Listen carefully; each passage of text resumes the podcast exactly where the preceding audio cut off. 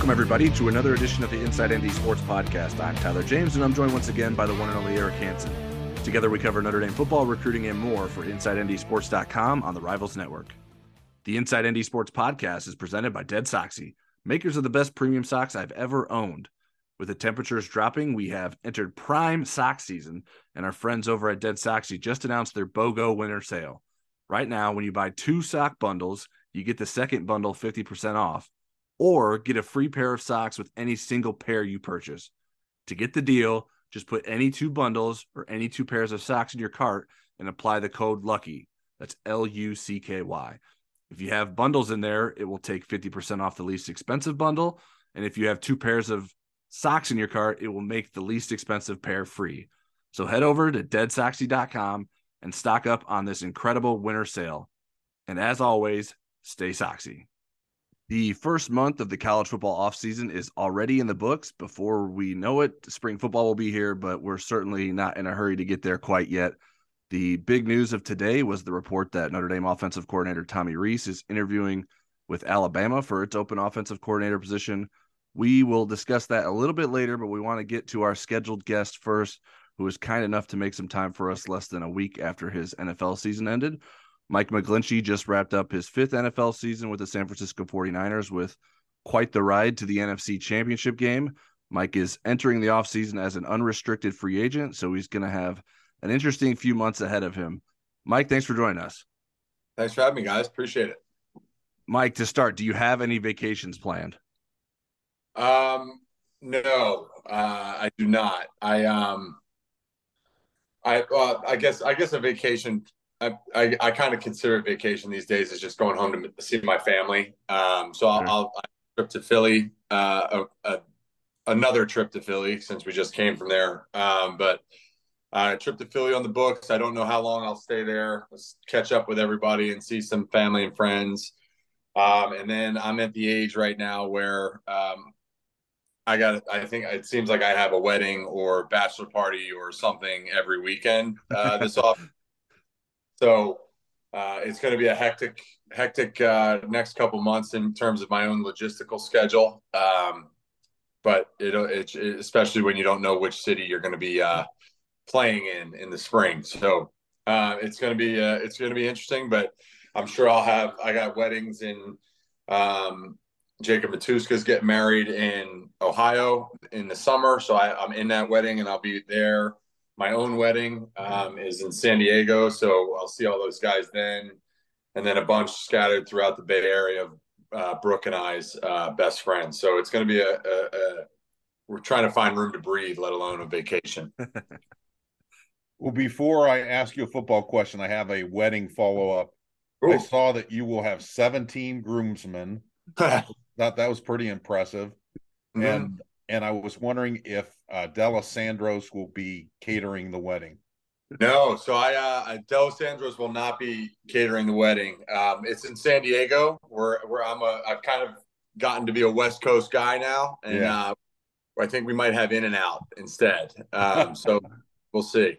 Um, yeah, 17 groomsmen. I have five uh, five brothers are, are, are mine, and then I have another uh, six cousins that we all grew up in the same house in the same Jersey Shore and all the same neighborhoods. And um, they were my high school teammates and grade school teammates and still my best friends. So those guys, Brooke's brother, um, and then my uh, my five best friends from college. All right, awesome. that sounds sounds like a lot of suits. it is, yeah. Big suits too. Yeah. uh, Mike, given today's Tommy Rees news, uh, this is where I wanted to start. Uh, Kyle Shanahan is is renowned for being one of the best play callers in, in football, and um, I don't think that Tommy Rees gets that same kind of love from Notre Dame fans. But there's obviously been some very bright football coaches interested in bringing him on their staff. So I wanted, I, I was curious from your perspective as an offensive lineman at the college and NFL level, what can you tell us about what makes a good play caller beyond just the successes or failures that we see on the field? I think first and foremost, it's the understanding of the defense, right? I think it's it's understanding of what you see in front of you and what their what their goals are trying to do, and um, seeing how they um, play thing, you know, how they defend things similar to you, what you try and do. Um, I think first and foremost, it's about understanding the matchups that you have on your team versus the defense that you see on tape. And um, I think Kyle is is as good as anybody at that, and he understands football in, in a lot of different nuances and how things will react based off of the way he calls the game. Um, I think the marriage of, of, of plays together um, is number two. Probably this. You don't want to just call plays to call plays. Everything has a reason based off of your understanding of the defense and the study that you have. So, for instance, for us, we we go down to your or you know Kyle goes down his list of openers on Saturday night, and it's like, all right, here's the first one. All right, we've we've called this play earlier, so this is how they're. And if we hit them on it, this is how they're going to react. That's going to so it sets up this play pass, or it sets up another run that looks very similar. And it's more about it's it's about the design of your plays being very you know similar across the board in terms of what you do um, but it looks but there's a lot of dressing up to make things really confusing to the defense. Um, and I think it starts with that. It starts with your understanding of your defense. It start it, it start and then um, to tie it all together is your philosophy of how you do things and what you coach your players to do. Because it's not it's not just about play design. You know, Kyle does does do a lot of that cool stuff, and it's but his ability to coach and see and put players into his philosophy is why he's very successful because he knows what good football is um, he knows there's certain traits that you need to have as, a, as an offensive football player to accomplish the task that he's asking you to do, and um, and sticking with it and, and believing what you do is right, and the confidence to just let it rip once and uh, once the game starts on Sundays. Mike, if I'm my math is right, you and Tommy overlapped one year, 2013. I think your true freshman year. Yep, and then uh, I and then my he was our quarterback coach. Oh, that's right. Yeah. so you bookend. Uh, yeah. What were your impressions of him in in both those experiences in terms of what his future might look like if you gave it any thought at all? Well, Tommy made a living on being the smartest guy in the room. Um, that was as a player. Um, certainly, that was who he was. Right. I, I, he was able to be so successful because of how much he understands and gets football and understands where ball the ball needs to go when it's placed in his hands. Um, and he loves football, and that that like th- those two things were very evident when I first knew him as a player and as a teammate, um, and they became even stronger um, when he came back as a coach. And he was already he had already learned from some good systems. I think he was in the NFL for his first two or three years coaching as a QC, and got the opportunity to be on some great stabs there. And um, and people who understand and understood how to talk taught him how to do the game planning aspect of, of, of coaching. And he grew up, he grew up around it. Obviously he grew up around all that stuff. So um, his understanding of the game of football is why he's always had success. Um, and I think it was no more uh, evident than the last couple years he's been as the, as the caller for Notre Dame. Mike, uh, it's funny. I actually see some similarities between how the QB positions played out between the 49ers and Notre Dame this past season with uh, sort of Trey Lance and Tyler Buchner being sort of the same type of guys and going down with injuries, and then uh, Drew Pyne and Brock Purdy maybe having some parallels. Um, I would say it went better for you guys than it did for Notre Dame, but what's the key? What's the key to an offense being able to make a transition at quarterback in the middle of the season? I think it has everything to do with every other position uh, picking up the slack. Um, I think you know, Brock is is he he's a, an extremely talented player in his own right, and obviously the way you look, the way how big you are, how fast you run, how you know the school you went to, those kinds of things, for whatever reason, matter a lot to a lot of people that make decisions in, in football. Um, whereas you watch the kid play and all of his tape, he's throwing for like thousands and thousands of yards and set every record in Iowa State history, and you know so the, those things are there, but he also got thrown into a team that was really on it everywhere else. Um, offensive line wise, we I thought we had a great year. Um, we were able to do those things, and I think that's why it's the same thing everywhere. Like when you're a first time player or first time QB coming in, and you think all of a sudden that you have to be somebody different or somebody that's got that, that was that was a different person than what you got you here, that's where you're going to get screwed up. And you realize that you're really just even though you're a quarterback and every all the limelight's on you and all that stuff, you are just one eleventh of the operation.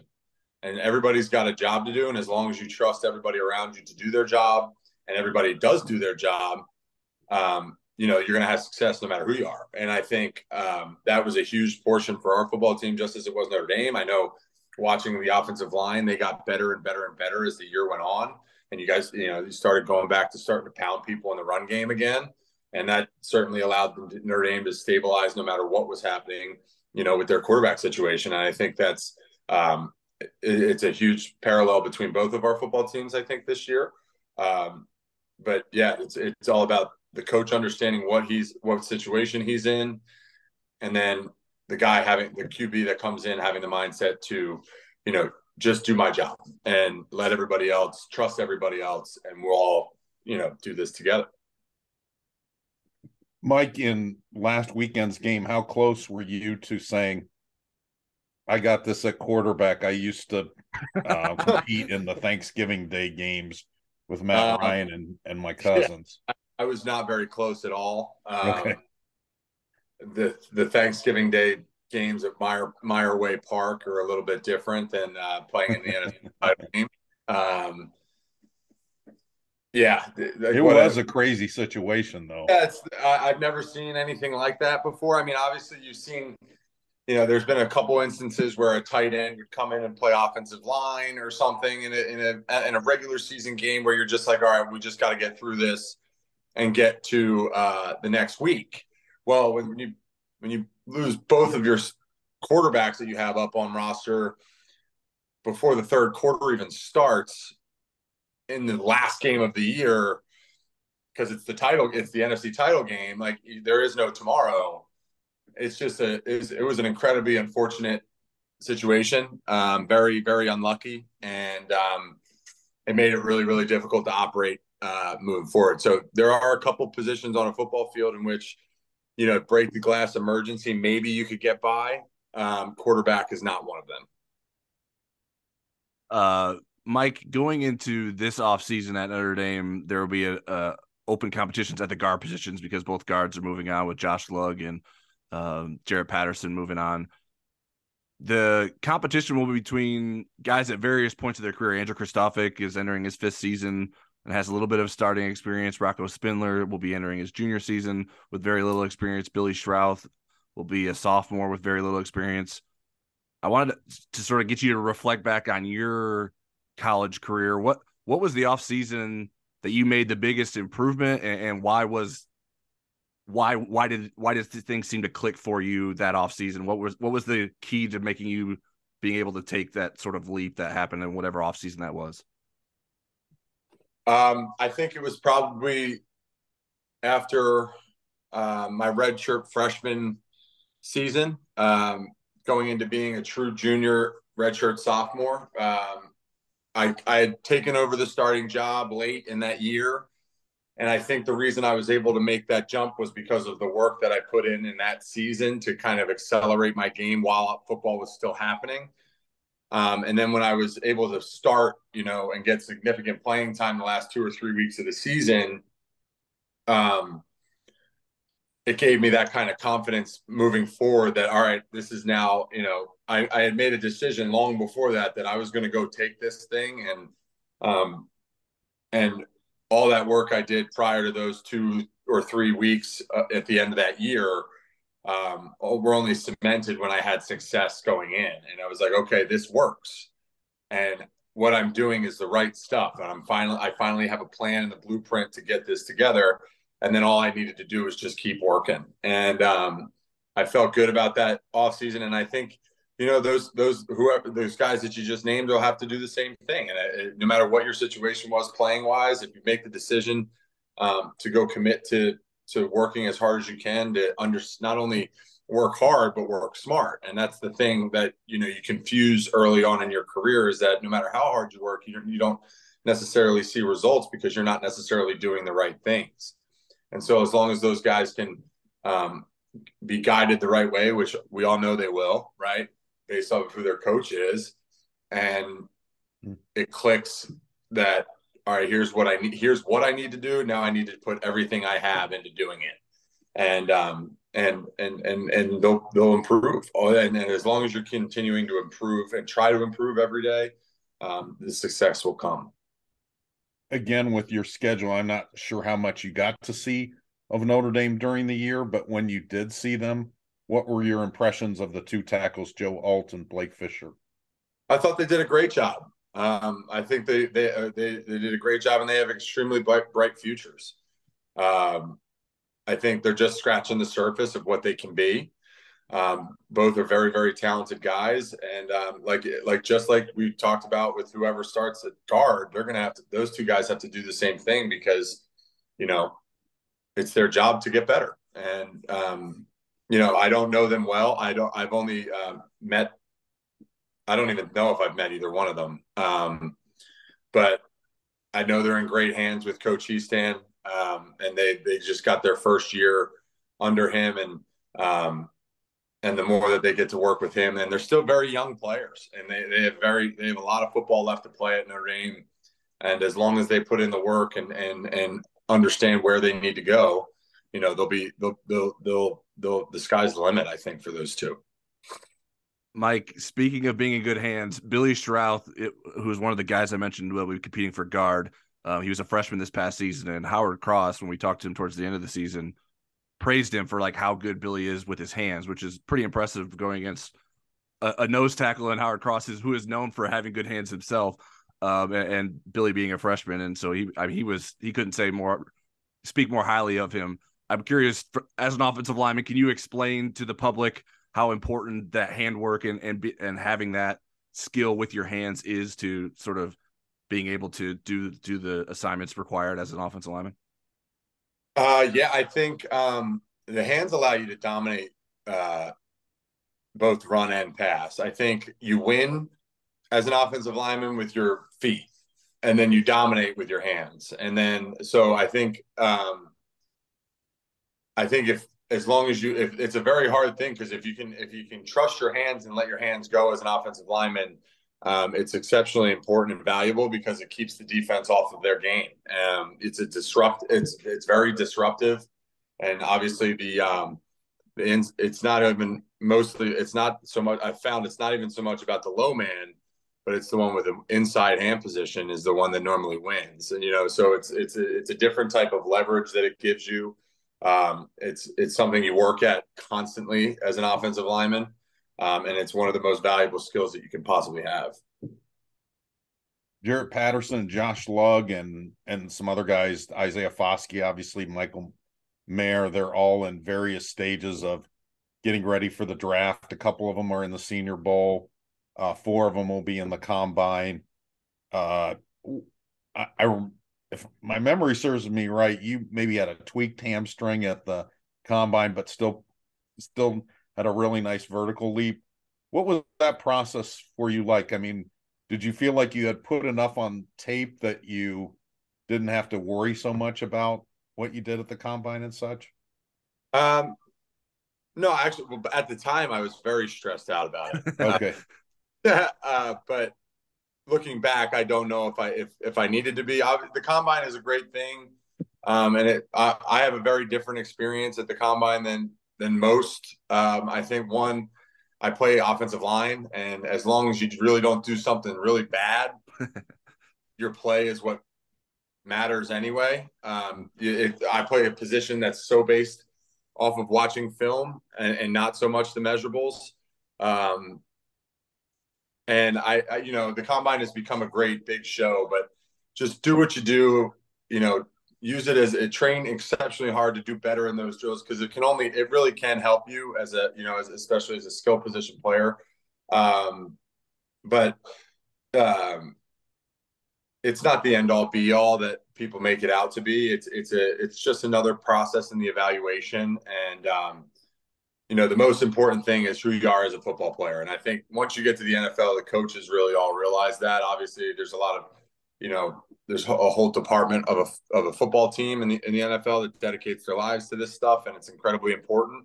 Um, but just go be be as confident as you can be and and, and let it rip while you're there and um, the rest will take care of itself. I, I do. I, I the process is a crazy one because it's so it's so far out of your control of you know what you wind up doing anyway. Um, and and so the combine is very important, but uh, I would it's just a, it's just another you know step in the process, and and um, you have to just keep grinding at it and keep going through it and understand you know there's a lot more evaluations to do, and it, it, what really matters is who you are as a football player.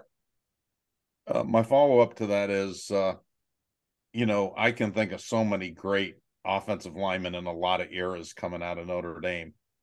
I, when I think of great people lined up next to each other, you and Q always flash in my mind first. And I'm wondering, was that relationship as cool on the inside as it is looking at it from the outside because there's just something about you know the bump before the snap and stuff and uh it was it was kind of magic you know especially in the 2017 season um it was i, I you know q q was a close close friend of mine um he and i he's an he's an incredible partner to work with um because he's so competitive. He's so driven. He loves playing football and he loves being great at it. And he has a very high standard um, for for what he is and who he is. And I think um, not only were we really tight, you know, it helped that we were tight off the field, obviously, but it certainly we had a very I imagine, we had a magical yeah while we were in college we had a magic work relationship. And it was we played next to each other for a long time so we got to do it together and grow together and take our you know we both took lumps at the same time. We you know we both had success at the same time. And um, we realized that we could be you know we can make ourselves better by being the best teammate we can be to the other. And um, it was incredibly valuable it was some of the most valuable experiences i ever had in football of understanding how to communicate and what the standard of communication should be next to your your playing partner um, and and the expectation of not trying to let each other down. And um, it was a it was a really really cool relationship one that was as valuable as I've ever had in football. Um, and um, you know we had a lot of success and it was a lot of fun Mike similarly, but not the same. Certainly, you you're not lining up next to Aaron Banks. What's it been like to have a, uh, a, Notre Dame guy there with you on the on the San Francisco offensive line? Uh, it's been awesome. I, am so proud of Aaron. Um, uh, he, uh, you know, he he puts in a lot of work to be great, and he's such a talented guy. And there was a lot of people doubting our group this year when we came in because he hadn't started before. Um, our center hadn't started before, and our other right guard was a rookie.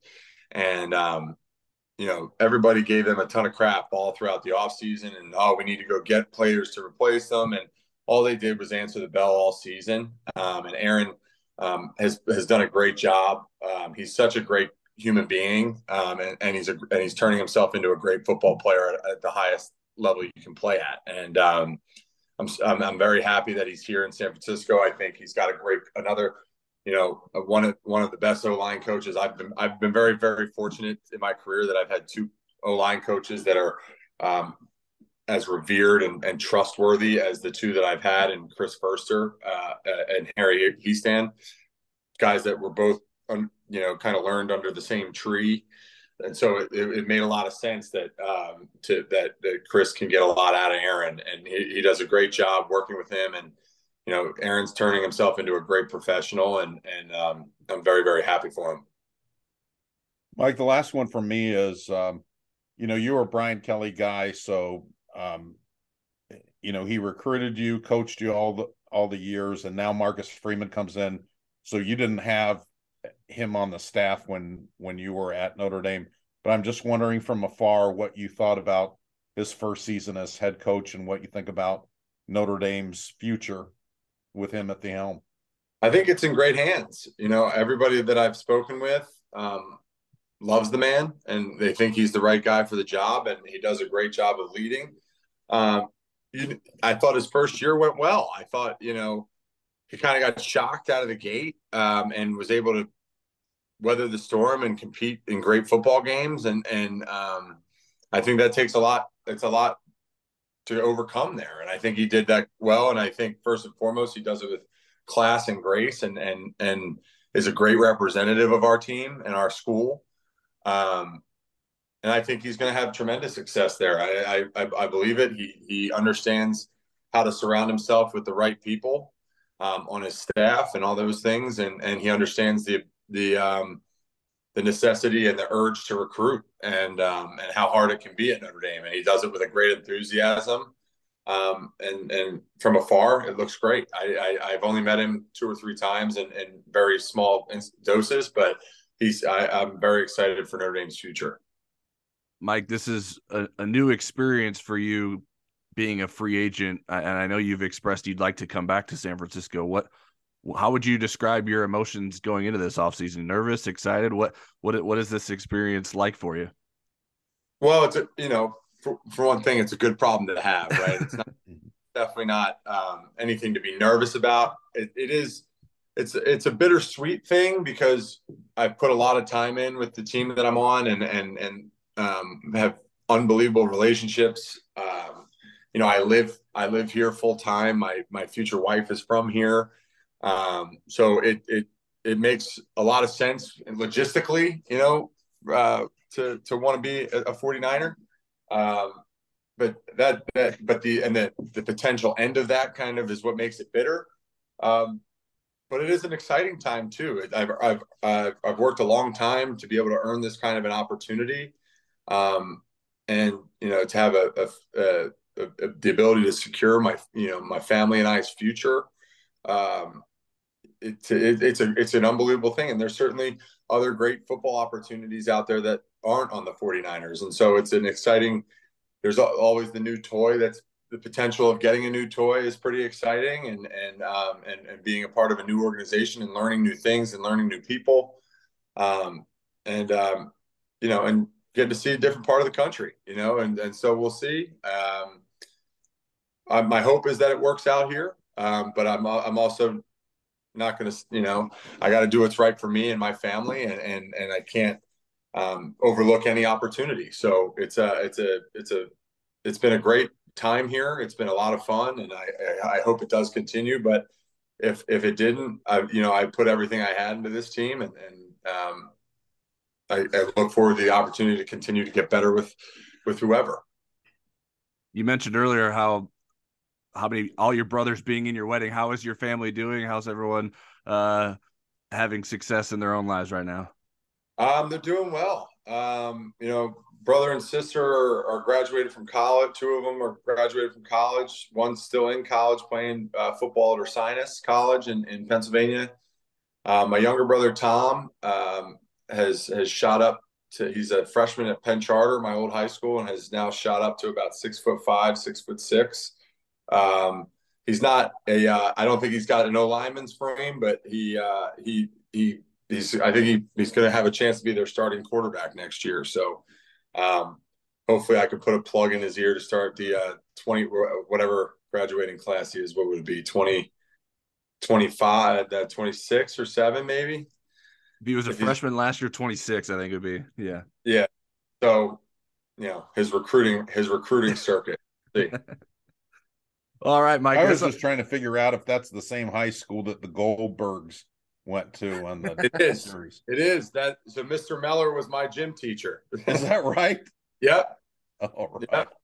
Yeah, yeah so and was he whole, like that like the guy on tv um i'm sure it was a little bit traumatized but yeah he he's one of the wildest and coolest people of all time. And um and he definitely made a lot of fun to play pe in high school. Very cool Awesome, Mike. Well, we appreciate you taking time to join us. Yeah, that whole show is about Penn Charter. well, I'll tell you what, you ought to have Mrs. Goldberg be your agent if you want to end up on the 49ers. She's pretty persuasive. Just start cracking some whips. Yeah, it's time for uh it's time for Tommy Tommy Condon to, to earn his earn his check this this year. So we'll see. All right, Thank Mike. you so much, Mike. We really appreciate it. And best of luck with the wedding. All right, thanks, guys. I really appreciate you. Always good to see you. As a reminder, the Inside ND Sports podcast is presented by Dead Soxy, maker of the best dress socks you'll ever wear. With the temperatures dropping and the groundhog indicating an extended winter today, we have entered prime sock season. And our friends over at Dead Soxy just announced their buy one, get one winter sale. Right now, when you buy two sock bundles, you get the second bundle for 50% off or get a free pair of socks with any single pair you purchase. To get the deal, just put any two bundles or any two socks in your cart, two pairs of socks in your cart, and apply the code LUCKY. If you've got bundles in there, it will take 50% off the least expensive bundle. If you got two pairs of socks in your cart, it will make the least expensive pair free. Remember, all the socks come with a patented technology with a no slip guarantee, made from bamboo for that premium luxury feel. So head on over to deadsoxy.com. That's D E A D S O X Y.com and stock up on this incredible winter sale. Promo code LUCKY. As always, stays sexy.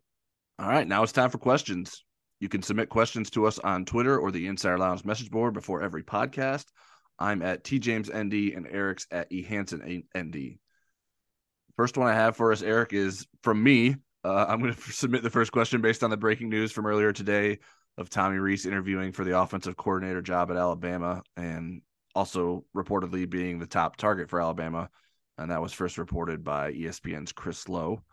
So, uh, what are your thoughts on this development? Well, you know, it was funny because in my live chat Wednesday, somebody was kind of poking around and asking if I thought Tommy Rees might be on the move. And we haven't seen the whole NFL cycle go through. I didn't think, I think that Tommy would have, if he's going to stay in college, would like to end up being a college head coach. But the Alabama job, offensive coordinator job from a, I don't know, prestige and and that kind of thing and resources is, um, I would imagine, pretty attractive. He took a run at Miami last year uh, the one thing I learned this afternoon, besides that he was interviewing for today, was uh, that Notre Dame is willing to match whatever Alabama offers. So, um, whatever decision Tommy makes is not going to be made on finances. It'll be made on whether he wants to be at Alabama or whether he wants to be at Notre Dame. The thing that really surprises me, Tyler, though, is he finally has the quarterback, you know, that he's kind of always wanted and that could really showcase his offense.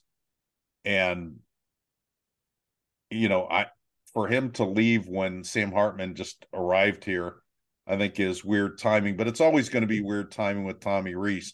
If he leaves the following year, CJ Carr's coming, and if he leaves the following year, there's going to be some other reason. I mean, he's going to leave Notre Dame at some point, but the whole Hartman thing is an interesting um, an interesting element into why he may end up staying at Notre Dame, which the first um, coach that was offered the job, uh, Ryan Grubb from Washington, turned it down to stay at Washington uh, to replace Bill O'Brien, who's now with the uh, Patriots. Yeah, uh, if if you're doing your job well, there's never going to be a good time to like leave, like because you should have good quarterbacks at your disposal. Um, so yeah, I mean, like you said, there's never going to be a good time for him to leave necessarily. Um, and obviously he considered leaving last off season and um, didn't go to LSU, didn't go to Miami, and stayed at. and Miami stayed. fired their offensive coordinator, the guy that they did hire. Yeah, Miami Gattis probably after, Josh Gattis after one year. Miami probably isn't uh, enthused with its its own decision from last year. Um, but yeah, I mean, it, it's it'll be interesting to see what he what he wants to do. I, I know, like sort of what you said that he, he, he you would think if he left a co- Notre Dame, it would be a head coach in college, um, or to be like a coordinator somewhere in the NFL if he wanted to do that. But right. the Alabama offensive coordinator job has been such a springboard for guys that it's hard to pass up. Now there is a question of well, okay, who's Alabama's quarterback? I think that th- that's one of the biggest questions of the offseason for Alabama. Um, but they're they're they always have talent on the roster. It's not like they're they're lacking for talent. Like Notre Dame's quarterback room is like what what is like probably what the average Alabama quarterback room is, or, or even maybe a little bit below average. And I know, uh, like, obviously, the first reaction everyone wants to know is like, well, okay, assume he's gone. Who are the candidates? And I, I think it's too quick for us to get that far down the road. Um, I mean, I mean, this just right. I think to... we'll know very soon, one way or the other, what he's doing. Right. Um, and then someone's like, "Can you reassure me that Sam Hartman won't leave?" It's like, well, I mean, I, I, I don't know that I can say that right now. I, I, I, to my mind, there's nothing, nothing came to like that would prevent him from just saying, you know what, actually, I'd rather go to this school instead. If if it's another school is willing to take him as a graduate student, I think because he's a graduate, there's not a lot of rules that prevent the the movement of transfers. I, I asked somebody about that. Um, that was in uh, what do they they don't call it enforcement; they call it compliance. Compliance. And I'm not sure that they understood my question directly, but their answer to me was they didn't think that they could transfer again within kind of the same off-season cycle. But I'm not sure with him being a grad transfer, he could also go into the um, NFL supplemental draft if if he wanted to. But right. I'm not sure. Um, I can't remember somebody that transferred to someplace in January and then transferred out in May, but it it may have happened and just kind of slipped by my radar. But uh, you know, I I mean, I think if Tommy Rees leaves, Marcus Freeman will be able to get somebody really good.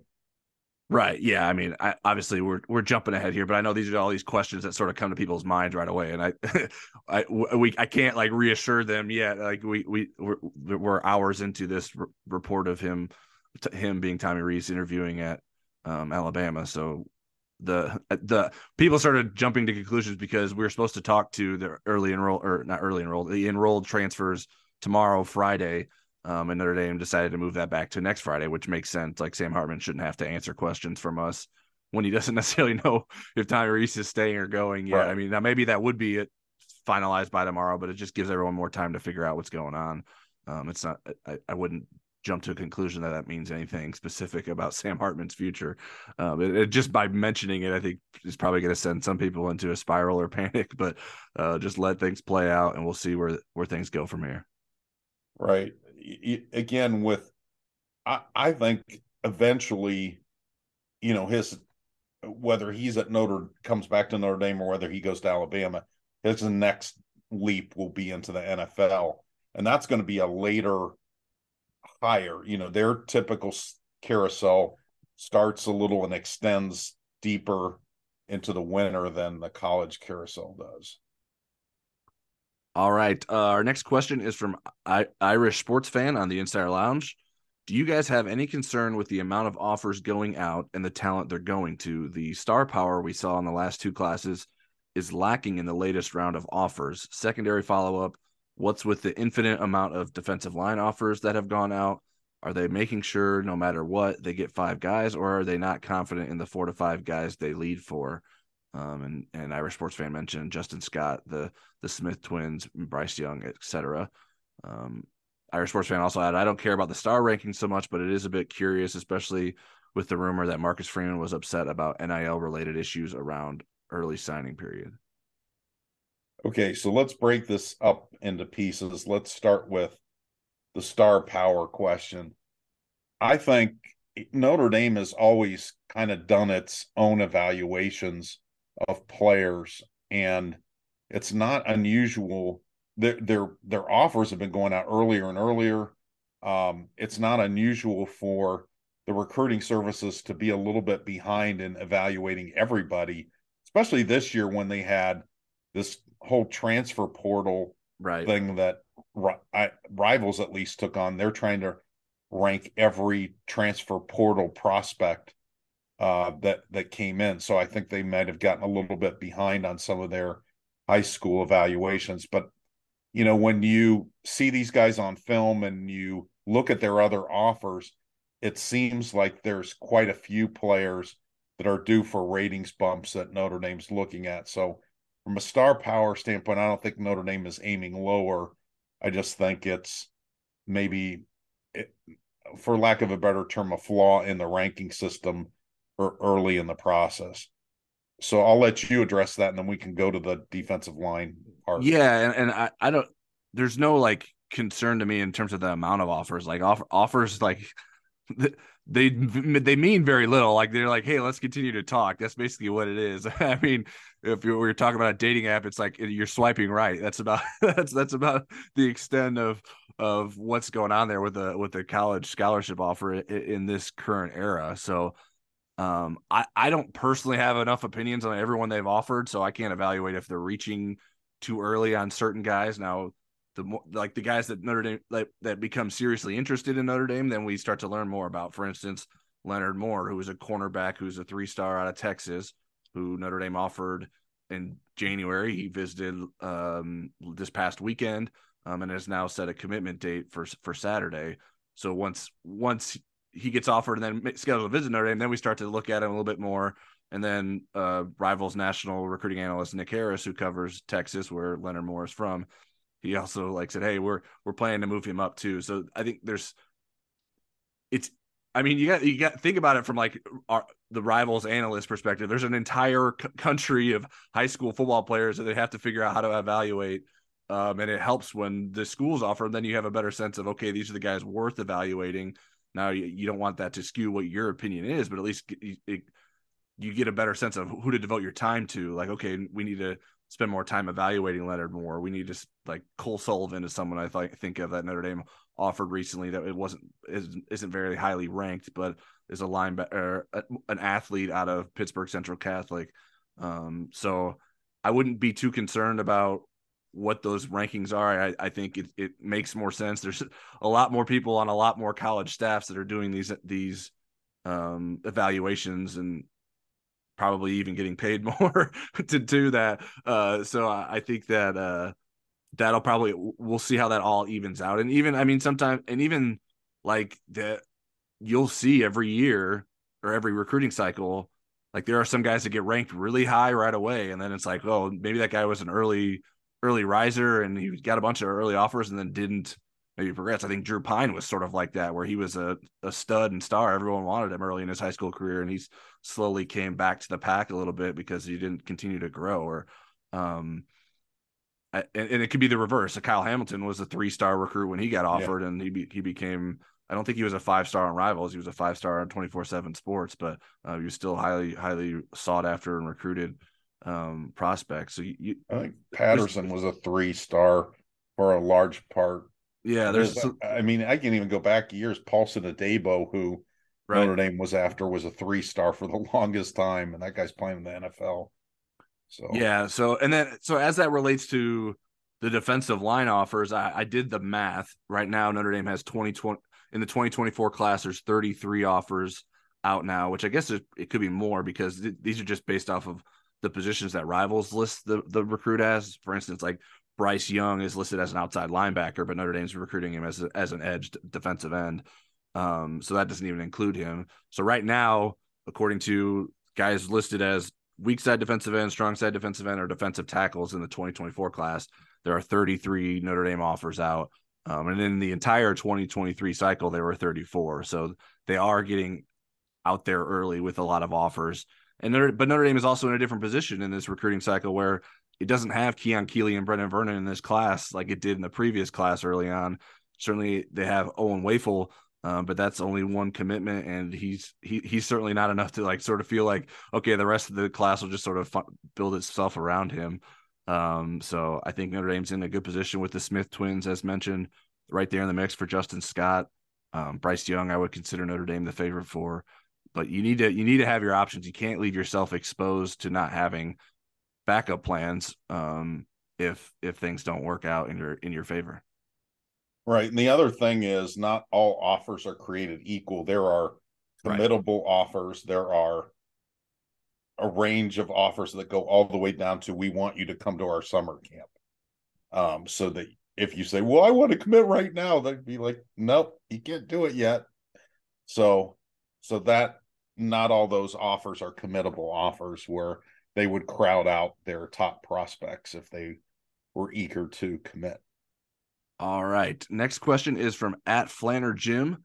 Upgraded athleticism on D recruitment since Marcus Freeman arrived, and second year under Al Golden. Why does everyone think the defense takes a step back next year? Good second half of bowl game without Foskey or Jayson Ademilola. I'm not sure that everybody thinks that, but I that was my same reaction. I think it's a possibility.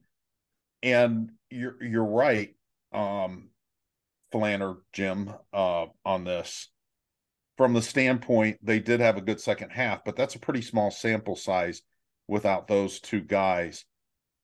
I think that there's a couple things going on here. One is two of the most important ingredients in a defense are two of the biggest question marks. That doesn't mean those question marks won't be answered, but they are question marks going into spring.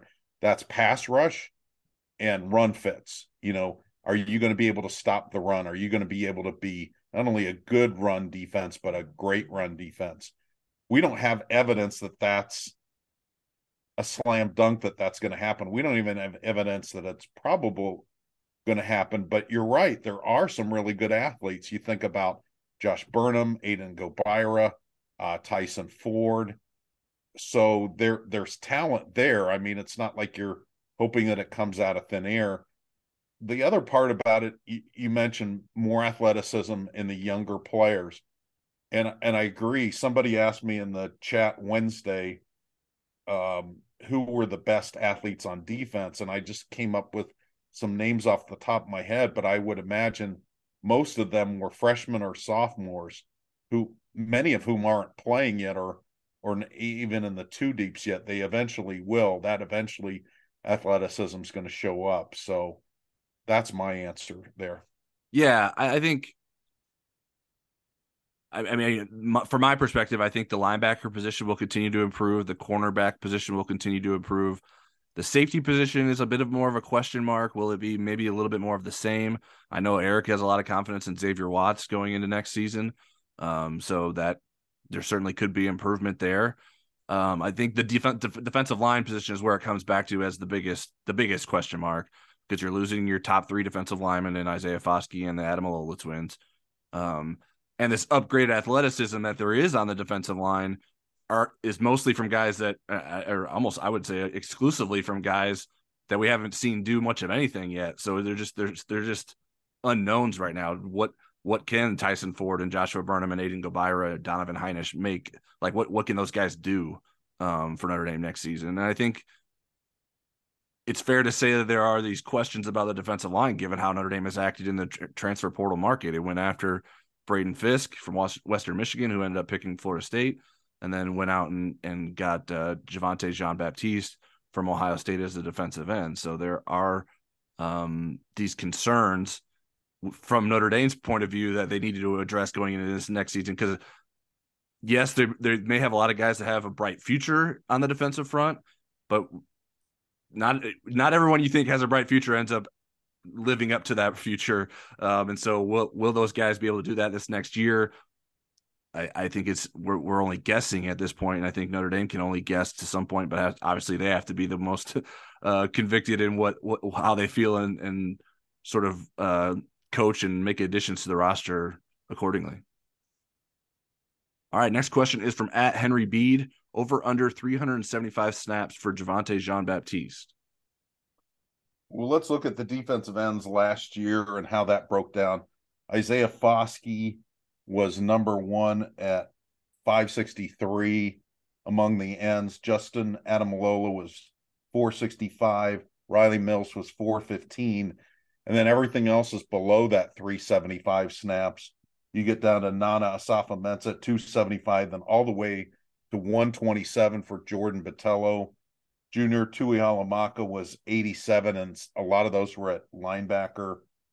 Uh, so it drops pretty precipitously um, once you get past, really past Nana Osafo-Mensah. But they're bringing in uh, Jean Baptiste to be an impact player. Their expectation is he's going to be a starter and a strong rotation player. So I would put him as somebody in the top three in snaps uh, among defensive ends. So I'm going over with my 375 prediction. Yeah, I thought I thought 375 was a really good line. I I, I was I leaned both ways when when considering this. I, I settled with the under. Um, 375 would put him closer to Riley Mills than Nana Osafo-Mensah. Mills was 415 and Mensah 279. Justin Ademilola would I guess would be the one that I think he had the potential to maybe be, have the most similarities to in, in snaps, and he was at 418. Um, but I, I don't I don't know. I, he Javontae Jean Baptiste is probably the transfer I have the least confidence in what exactly his role is going to be, and uh, confidence. I, I, just the least certainty. I think is probably the better way to say it. I, I, just don't know. Like, is is he more of a viper? Is he more of a field end? I I think that's a little bit up in the air still. Um, how does that reflect what his playing time looks like? So uh, there's too many uncertainties for me to like say yes he's absolutely going over. I think notre dame probably needs him to go over because if he does that means he's playing well um, and they certainly felt that they have a need for him. So he played 272 last season so to increase by 100 snaps would be a pretty big jump but obviously that's that's the kind of thing that he wanted and for his career. Otherwise he would have probably stayed at ohio state. So i'm going to go under i think it's probably going to be pretty close to the 375 whether it goes over or under though all right. Next question is from Kevin Vaughn at Go Irish 51. Any idea on who comes in to help with the linebackers? Do you think Marcus Freeman had any idea James Laurinaitis would leave so soon? I don't think he had any idea uh, a month or so ago that he would leave for a lateral move. Uh, I think he always knew that if James did well, that he could get a full time job pretty quick. That's what happens the good grad assistants. They get offered full time jobs right where the money's better. What what got a little murky with James's situation is that the NCAA uh, last month was considering kind of uh, untethering coaching limits and coaching responsibilities where analysts would have been able to coach on the field, where grad assistants would have had more leeway in terms of what they were able to make and so forth. They wouldn't be so limited. Uh, but once Ohio State kind of got into the mix and Ryan Day wanted James Laurinaitis to come home, I think Marcus probably thought, you know, even though he gave him an opportunity, uh, you know, he knew that that would be strong allure. So, do we know who's next? Not yet, but um, we talked about this on the um, YouTube show a little bit. Um, I don't know that you necessarily need a big name guy. Nick Leszczynski was a really good uh, linebacker assistant coach uh, in terms of helping people be really good in terms of their skills and their run fits and their coverage and everything else like that. Realize short term there might be a hit with recruiting because James was getting more involved in recruiting. Al Golden's going to have to get more involved with the linebackers and form better relationships, stronger relationships with that. But I'm not really concerned about a grad assistant leaving. That's kind of what they're supposed to do. I think Tyler's brother was a grad assistant, wasn't he? Yeah, he's been a grad assistant a few times. He was a graduate assistant at University of Sioux Falls, and this past season, he was a grad assistant at Northern Illinois. Um, and uh, so yeah, I, I, and he doesn't make much money. I, I think I think he was living on food stamps when he was in South Dakota. That's how that's how little money he was making.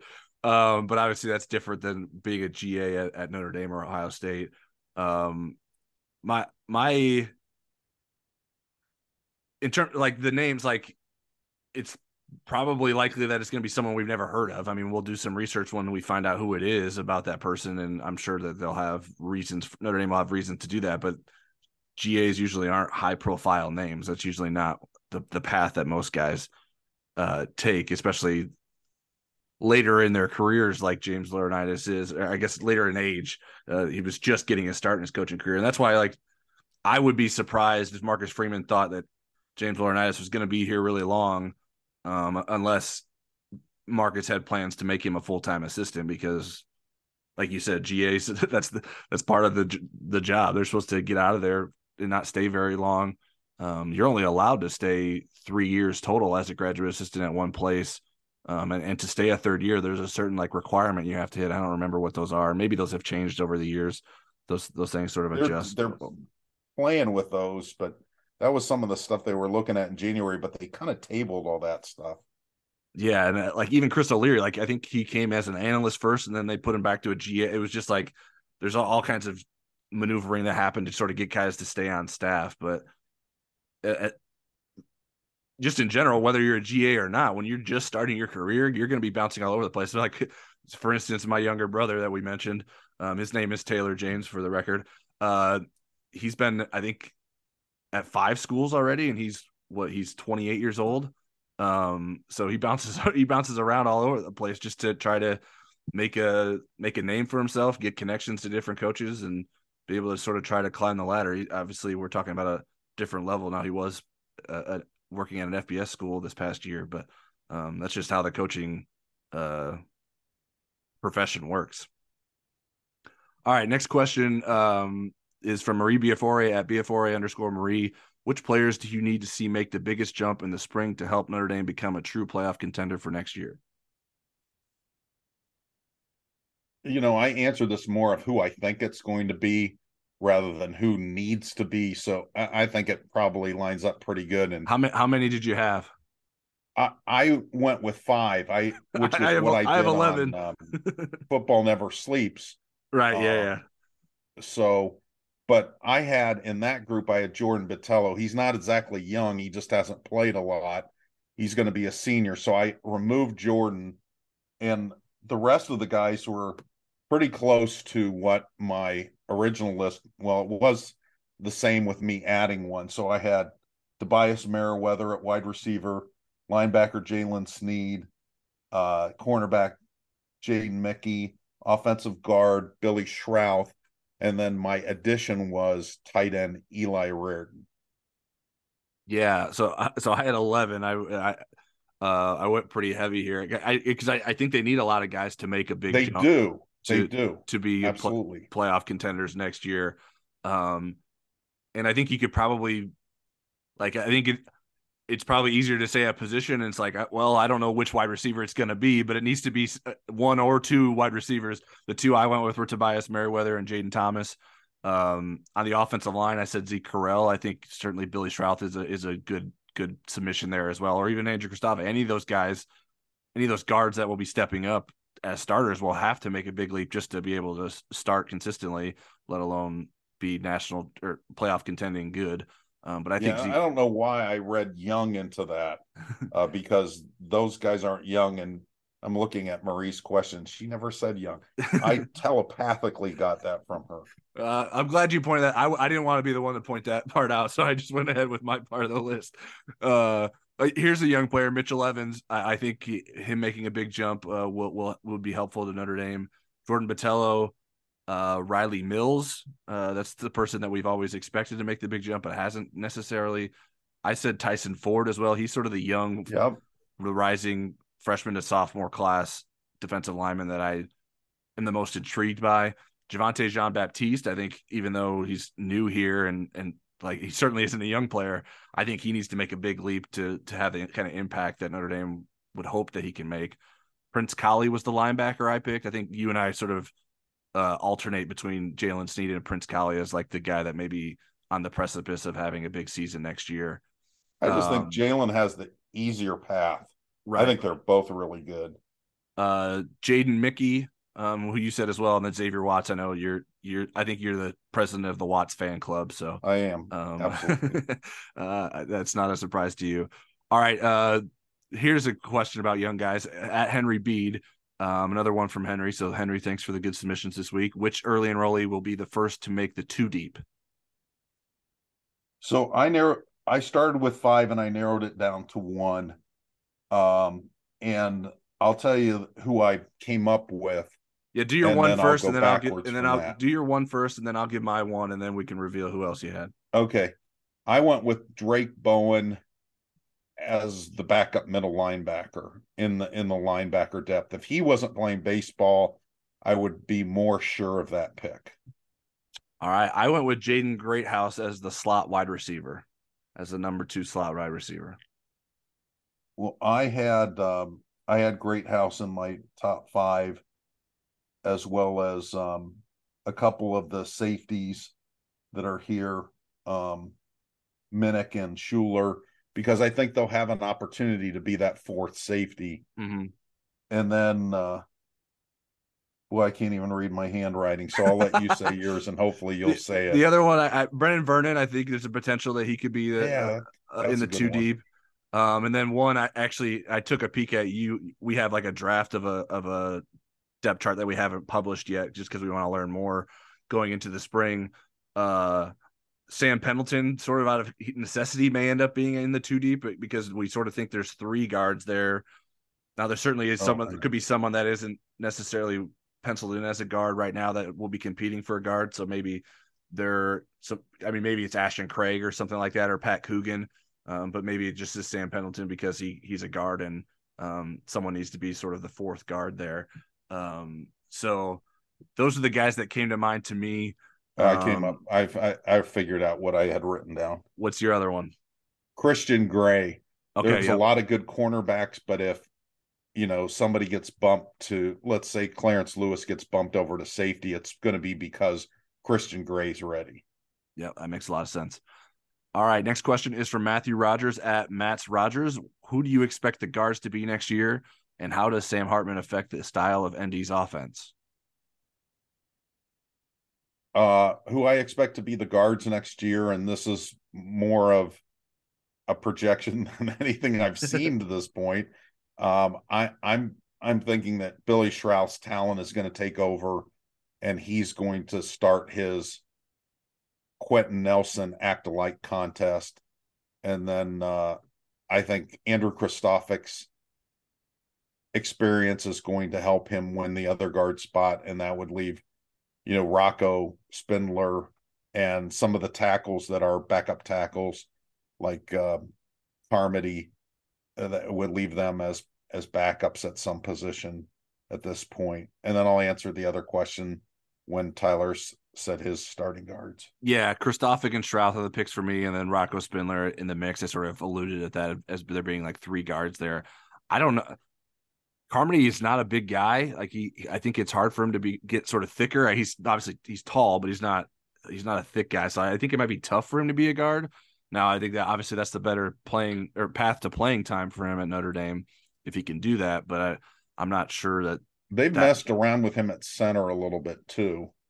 So like a uh, backup uh, center. Yeah. So I, I and I I've I've been vocal saying I think there needs to be competition at the center position this year. So maybe maybe he he does that, or maybe it's Pat Coogan or Ashton Craig that try to push Zeke Correll there too. So, um, but I I think or. If, what about Rocco Spindler jumping or, in? That yeah, yeah. I mean, if that's something Rocco can do, I don't know that that they've tried him there, but it certainly I hear Hiestand's not afraid to try someone that's never played center before. Sam Mustipher wasn't a center at all, and he he turned out to be a pretty good college center. Nick so, Martin. Um, so we'll uh we'll see what happens there. What's what are your thoughts on how now? Obviously, uh, if Notre Dame has a new offensive coordinator, that may have just as big of an impact in terms of what Notre Dame's offensive style is like next year. But what do you think Sam Hartman does to that? So I think he diversifies the offense. I think having an upgrade at both quarterback and wide receiver is going to bring the deep passing game and other elements of the wide receiver passing game kind of back into the Notre Dame offense. It's been run game tight end oriented, and the run game is still going to be really good. Uh, but I think, especially if Tobias can be become that wide receiver that can take the top off of defense, then it opens so many other avenues for the for that offense. But Sam Hartman's ability to make those big throws down the field, whether Tommy Rees is the offensive coordinator or somebody else, or somebody from the media, um, I think that's probably how it's going to shake out. So, are you shining up your resume? Is that what you're telling me? I'm shining up my resume. I have been second guessing for years. yeah, I think there'll be more shot plays and and or uh, Sam Hartman gives will give Notre Dame's receivers better chances to impact the game down the field than than what Tyler Buchner did in his limited action or what Drew Pyne did in his more extended action last season. So that's that to me is going to be the biggest difference um, in the offense, and I think that's probably going to be the case regardless of who the offensive coordinator is. Next question is from at Irish fan 102. Notre Dame's base NIL has been described as a flat rate for all players. Is this stipend extended to all varsity athletes at Notre Dame or just football? I haven't studied that really closely, Tyler, but it's not my understanding that the football NIL is connected to the other sports. That I think they, it doesn't seem like you would have, you know, a men's cross country runner m- making the football money. Uh, I don't think that that's how it's set up, but I'll defer to you. Yeah, I mean, I, I, I would, I don't want to pretend that I know everything that's happening with with how how all of it is being handled with the, with the NIL opportunities. I, they just hired somebody new to help with that, Jen I, Viney Smith, who's pretty strong administrator. I, I don't think uh, like I personally wouldn't describe like the NIL situation as a flat rate for all players. I, I mean, there is one thing like does that the Irish Players Club gives a base rate to all football players. Like that's sort of their model. I think the fund money has become more widely available to players that are willing to spend time doing charitable work, but I'm not exactly aware or certain or it hasn't been disclosed to me how it's being distributed exactly. Um, I'd like to learn more about that, but um, stuff like uh, Tommy Rees interviewing at Alabama comes up to prevent uh, time being devoted to that. Um, I, would like so hopefully we can learn more about exactly what that looks like. Um, but my understanding of fund is that well, and I, am fairly confident that fund is accessible to more athletes than football. Like there have been basketball players and uh, um, I think other other sports too, but basketball players come to mind, both women and men, um, that have taken advantage of the the fund opportunities and applied for um, money through fund and been able to do that and do some charitable work as a result of that. Um, but the Irish Players Club, for instance, that's that's specific to the football team. So um, that that would be how I would describe what's going on with with NIL currently. All right, next question is from at Charles W. Wolf. What is the best change slash development in college football since you began covering the sport? And what is the worst? Seems like things are changing quickly these days with NIL, expanded playoffs, transfer portal, conference realignment. So I was curious about your takes. Now we're talking about much different time frames here. So Eric's might be like the invention of face mask, but I don't know what uh what what I don't how how recent are the changes that that you had pinpointed for both these answers, Eric? Well, I I went back to the leather helmets. no. Um I I mean, I'm trying to be fairly recent. I think um, the spread offense and and the race to keep up with that, the counter moves the defensive coordinators have had to do to evolve. I mean, Brian VanGorder at one point was a Broyles Award winner. The guy was brilliant with defenses before they all started to change. But I think the spread offense really um, sped up the evolution of those X's and O's and and make some guys that were pretty good coaches at one time uh, obsolete. And and with that, you got some tempo and stuff like that. I think it made the game a lot more exciting. Um, I love the expanded playoff. I love the playoff period. Right. Uh, those would be the two at the top that was that was what that was what I said for the best change the the introduction of the playoff and then I I I, I like the expanded playoff as well. Um, certainly reserve judgment once we actually see what it's like in in reality, but I I I don't like uh, just letting people decide who the best team was at the end of the year is just not that's just not interesting to me. I mean, sports sports are interesting because what happens on the field, not uh not what what not because of what we talk about. if I guess I guess if that's maybe the best way I could say that. Well, and and before there was even the BCS, you often didn't get one versus two right in a championship game. You'd have one versus four, one versus five, you know, and then you really had to do the calculus if one lost.